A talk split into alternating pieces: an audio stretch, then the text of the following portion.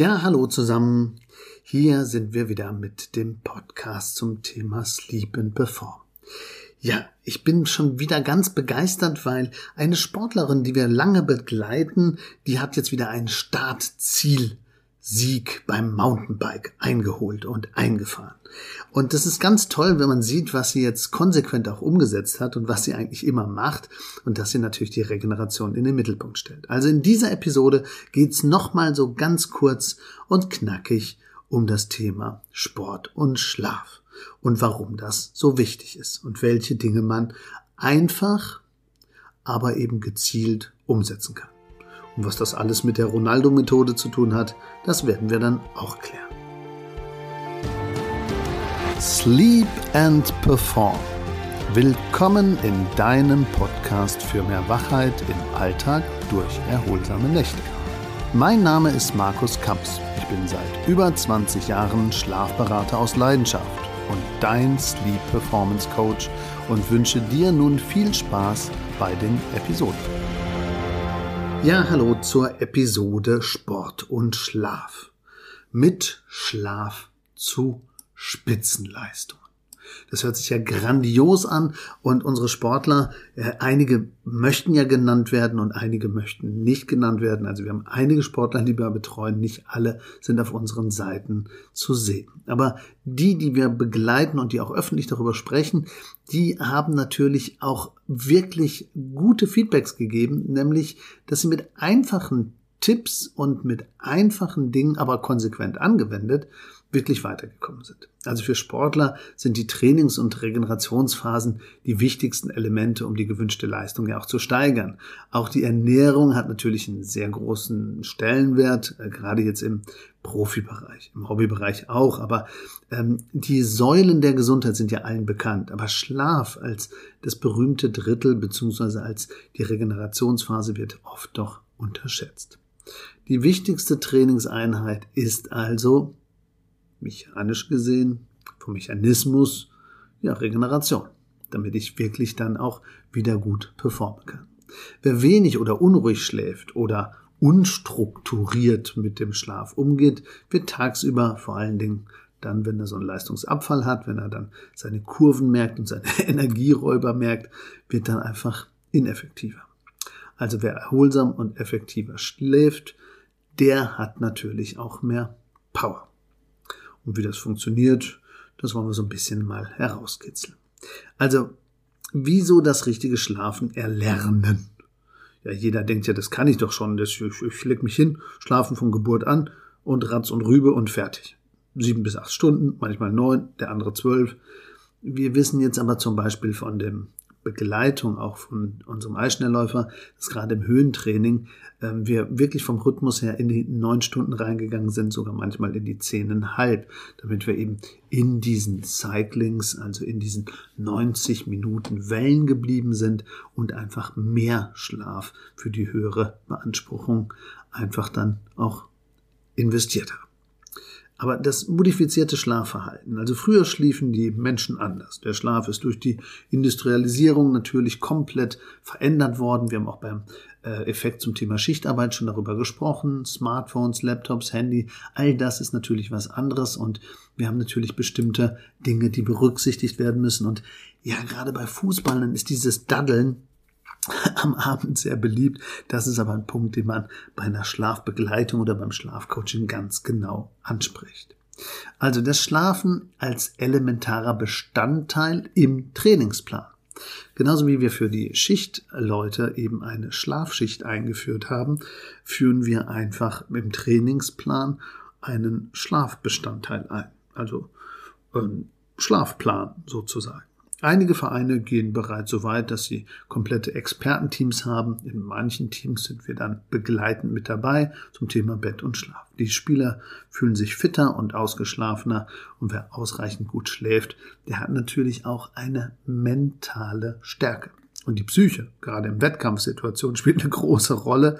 Und wenn ich da dann vorher gut abgeschaltet habe, dann klappt das besser. Ja, und auch Reizdarm und Depressionen werden seltener, was ja doch dann bei einem erheblichen Leistungsdruck dann manchmal auftaucht. Also der Schlafrhythmus ist wirklich wichtig, um den Muskelaufbau wirklich nach vorne zu bringen und die Regenerationsphasen zu optimieren. Also nochmal so kurz zusammengefasst. Was ist jetzt der Vorteil vom guten Schlaf, insbesondere auch für Sportler? Also der Muskelaufbau wird gezielt unterstützt. Das Verletzungsrisiko, was ja manchmal auch da ist, ähm, wird gesenkt. Die psychische Stärke wird deutlich besser, also psychische Leiden werden somit seltener. Der Kopf ist klar und in Wettkampfsituationen spiegelt sich alles gesammelt wieder. Ja, krass. Und was passiert trotzdem noch? Es gibt viele, die einfach dann so eine Schlafverzicht üben. Das hat fatale Folgen. Also äh, Schlafverzicht hat fatale Folgen. Also im Umkehrschluss, wer zu wenig Schlaf hat und ähm, wirklich hier diese Mechanismen nicht spielt, der wird schlapp, müde, der Körper fühlt sich schwer an, ich komme nicht in die Gänge, ich kann nicht abschalten, ich kann mich schlechter konzentrieren. Und da ist natürlich gerade äh, der Muskelaufbau und äh, die Tiefschlafphase und die gesamte Regeneration extrem wichtig. Und man könnte natürlich stressanfälliger oder sogar ja, ein bisschen kränklicher werden. Ja, also die Nachteile sind ganz klar. Menschen mit Schlafmangel sind abgeschadet, müde und schwerfällig. Wer zu wenig schläft, hat mehr Stress oder ist deutlich reizbarer. Das merkt man auch jetzt bei dem Corona-Schlafeffekt. Da haben wir eine andere Episode, da kann man das nochmal nachhören. Die psychischen Erkrankungen werden größer und wer wenig schläft, hat natürlich ein erhöhtes Verletzungsrisiko. Das haben wir ja alles schon ein bisschen angesprochen. Schlafcoaching zum maximalen Erfolg. Ja, wie machen es andere? Also es gibt natürlich so Datenanalysen, auch hier beim TSG Hoffenheim. Da gibt es Spezialistinnen, die sich wirklich darauf ja, ähm, eingeschossen haben und mit dem Smartphone und mit den Befundungen in den Ruhestunden wirkliche Protokolle nehmen. Und das ist total spannend und da werden wir in Zukunft bestimmt auch noch das eine oder andere zu hören und in die Kooperationen hineingehen. Wichtig ist aber, man sollte ein paar Grundregeln beachten. Also das eine ist ja die Dauer des Schlafes. Also wir hatten gesagt, man muss jetzt nicht so einzeln dran sehen, aber gerade vor den Wettkampfzeiten soll ich natürlich wirklich ausreichend schlafen. Und die Zu-Bett-Zeit spielt natürlich eine große Rolle. Und die Empfehlung, insbesondere auch bei Wettkämpfen, ist natürlich neun Stunden zu schlafen. Ähm, ansonsten bleibe ich halt in meinem Grundrhythmus von 90, 90, 90. Also wir haben in anderen Episoden erklärt, dass wir so Schlafphasen und Schlafzyklen haben und wir schlafen am besten in Blöcken und diese Schlafblöcke wiederholen sich und deswegen ist es auch so, dass manche Sportler dann verkürzt zu bestimmten Zeiten zu Bett gehen und dann lieber in ihrem Rhythmus schlafen, aber eben in den Cyclings, also in den ähm, Kreisen sozusagen, also in den Blöcken, in den Schlafblöcken, die dann eben 85, 90 oder bei manchen seltenen Personen eben 110 Minuten andauern.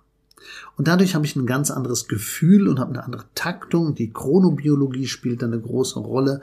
Also wer bin ich überhaupt? Bin ich eher eine Lerche? Bin ich eher eine Eule? Was passt so ein bisschen zu mir? Das können wir mittlerweile auch mit einer Haaranalyse herausfinden und Tests machen und ganz gezielt das wirklich dann auch nutzen und die Schlafrhythmik und den Takt beeinflussen. Dazu gibt es demnächst auch eine weitere Episode zum Thema Haaranalyse oder sonst auf unserer Webseite Schlafkampagne gibt es einen Artikel darüber. Ähm, wichtig ist aber, dass man das versteht, dass man eben wirklich den Wochenschlaf mehr in den Mittelpunkt setzt und dann eben das Vielfache von 90 eben schläft und dass die Schlafqualität natürlich trotzdem wichtiger ist als die Schlafdauer. Also wenn es da mal nicht ganz so lange ist, kein Problem, wir regenerieren trotzdem, wir haben trotzdem praktisch den Muskeleffekt. Aber siebeneinhalb Stunden haben zumindest schon eine positive Immunabwehrreaktion, also dass ich wirklich auch mit dem Immunsystem gut drauf bin. Das hilft natürlich dann auch wieder Zellen aufzubauen und dem Verletzungsrisiko wirklich dann praktisch entgegenzuwirken. Aber alles unter sechs Stunden ist wirklich eher so neutral null und fängt dann sogar an, wenn man unter sechs Stunden schläft, wirklich dem Körper keinen Gefallen mehr zu tun, sondern schon ins Negative zu gehen. Also man kann sogar sagen, äh, ab fünf Stunden, wer da nur schläft, der hat natürlich ein 4,6-fach erhöhtes Risiko einer Infektanfälligkeit und auch die ganzen Körperprozesse funktionieren nicht mehr so gut. Aber was sind jetzt die wichtigsten Sachen? Also erstens, Taktkontrolle und in diesen Rhythmen bleiben und zu Bett gehen, wenn ich wirklich müde bin. Dann unbedingt zwei Stunden bei Sportlern, sogar drei Stunden vor dem Zubettgehen, die Schlafbremse ziehen, also das Smartphone und technische Geräte weglegen und die Lichteffekte meiden. Dann natürlich Bettoptimierung als wichtiger Faktor für die Gelenke. Die Beine und die Hüfte sollten nicht überschlagen und deswegen ist natürlich die Seitenlage und die Rückenlage und das passende Equipment sowohl unterwegs wie auch zu Hause ein ganz wichtiger Hinweis. Und dann natürlich auch vielleicht, wie ich es praktisch schon kenne, mittags Pauseneinheit. Also das bedeutet, lieber Powernapping machen und Kurzschläfchen und das praktisch regelmäßig. Das gekoppelt dann mit der Ronaldo-Methode, die ja wirklich eben von Nick, das ist ein Kollege von uns, äh, R90 Sleep Recovery Programm, so heißt es ja da, ähm, der macht das ja wirklich, dass wirklich phasenweise die Betten frisch bezogen werden, er in unterschiedlichen Betten liegt und wirklich diesen frische Duft nutzt und eben in seiner Rhythmuskurve von 90 Minuten schläft. Also das ist wirklich eine tolle Geschichte und wir setzen das teilweise bei unseren Sportlern auch ein, passen das dann aber individuell dem Chronotyp noch an. Also 35 Zyklen a 90 Minuten als Wocheneffekt das ist doch praktisch spannender, als wenn ich jetzt einfach nur sage, wie viel muss ich schlafen und was passt da und was passt nicht. Und das Schlaftagebuch kann helfen, dann einen Schlafplan zu erstellen und der Schlafplan wird dann optimiert mit dem Trainingsplan. Also wir fassen zusammen, die Dauer des Schlafes ist wichtig, das Bewusstsein und die Taktkontrolle der 90 Minuten, wann und was ich esse, bei normalen Leuten dann eher so ein bis zwei Stunden vorm zu Bett gehen, hier bei Sportlern aber zwei bis drei Stunden vor dem Schlafen gehen. Und dann natürlich Mittagsschlaf machen, nie länger als 20 Minuten, damit ich wirklich eine Entkopplung habe. Das kann man sogar mit Audiotherapie noch stark unterstützen. Und dann eben Vorsicht vor Blaulicht am Abend, rechtzeitig eben wirklich das optimieren und eben rechtzeitig kein Handy und keine wirklichen hellen Effekte mehr nutzen. Ja, also Unsere Sportler geben immer die Rückmeldung, die einfachsten Tipps, so wie jetzt die 90-Minuten-Methode oder eben auch Blaulicht meiden und dann praktisch eben Kleinigkeiten bei der Bettoptimierung. Das hätte den eigentlich sowohl unterwegs wie auch jetzt zu Hause den größten Effekt gebracht. Aber man muss an der richtigen Stelle anfangen. Falls ihr also auch mal euren Schlaf optimieren wollt oder noch mehr zum Thema Sport und Schlaf wissen wollt, meldet euch bei uns, schreibt in die Show Notes, guckt auf die Links, kommt, äh, macht irgendwie eine persönliche Anfrage zur Bett- und Schlafberatung und genießt einfach den Schlaf und lasst euch den Schlaf versüßen durch ein gezieltes Schlafcoaching. Also in dem Sinne, allzeit guten Schlaf, Schlaf und Sport ist wirklich ideal und eine tolle Ergänzung. Der Sport macht mich rechtschaffend müde, der Schlaf hilft dem Sport effektiver zu werden. In dem Sinne, allzeit guten Schlaf, euer Markus Kamps, Schlafberater aus Leidenschaft. Und wenn ihr mal andere Themen habt, schreibt uns, wir machen das gerne in den Podcast hinein. Ciao, ciao, bis demnächst.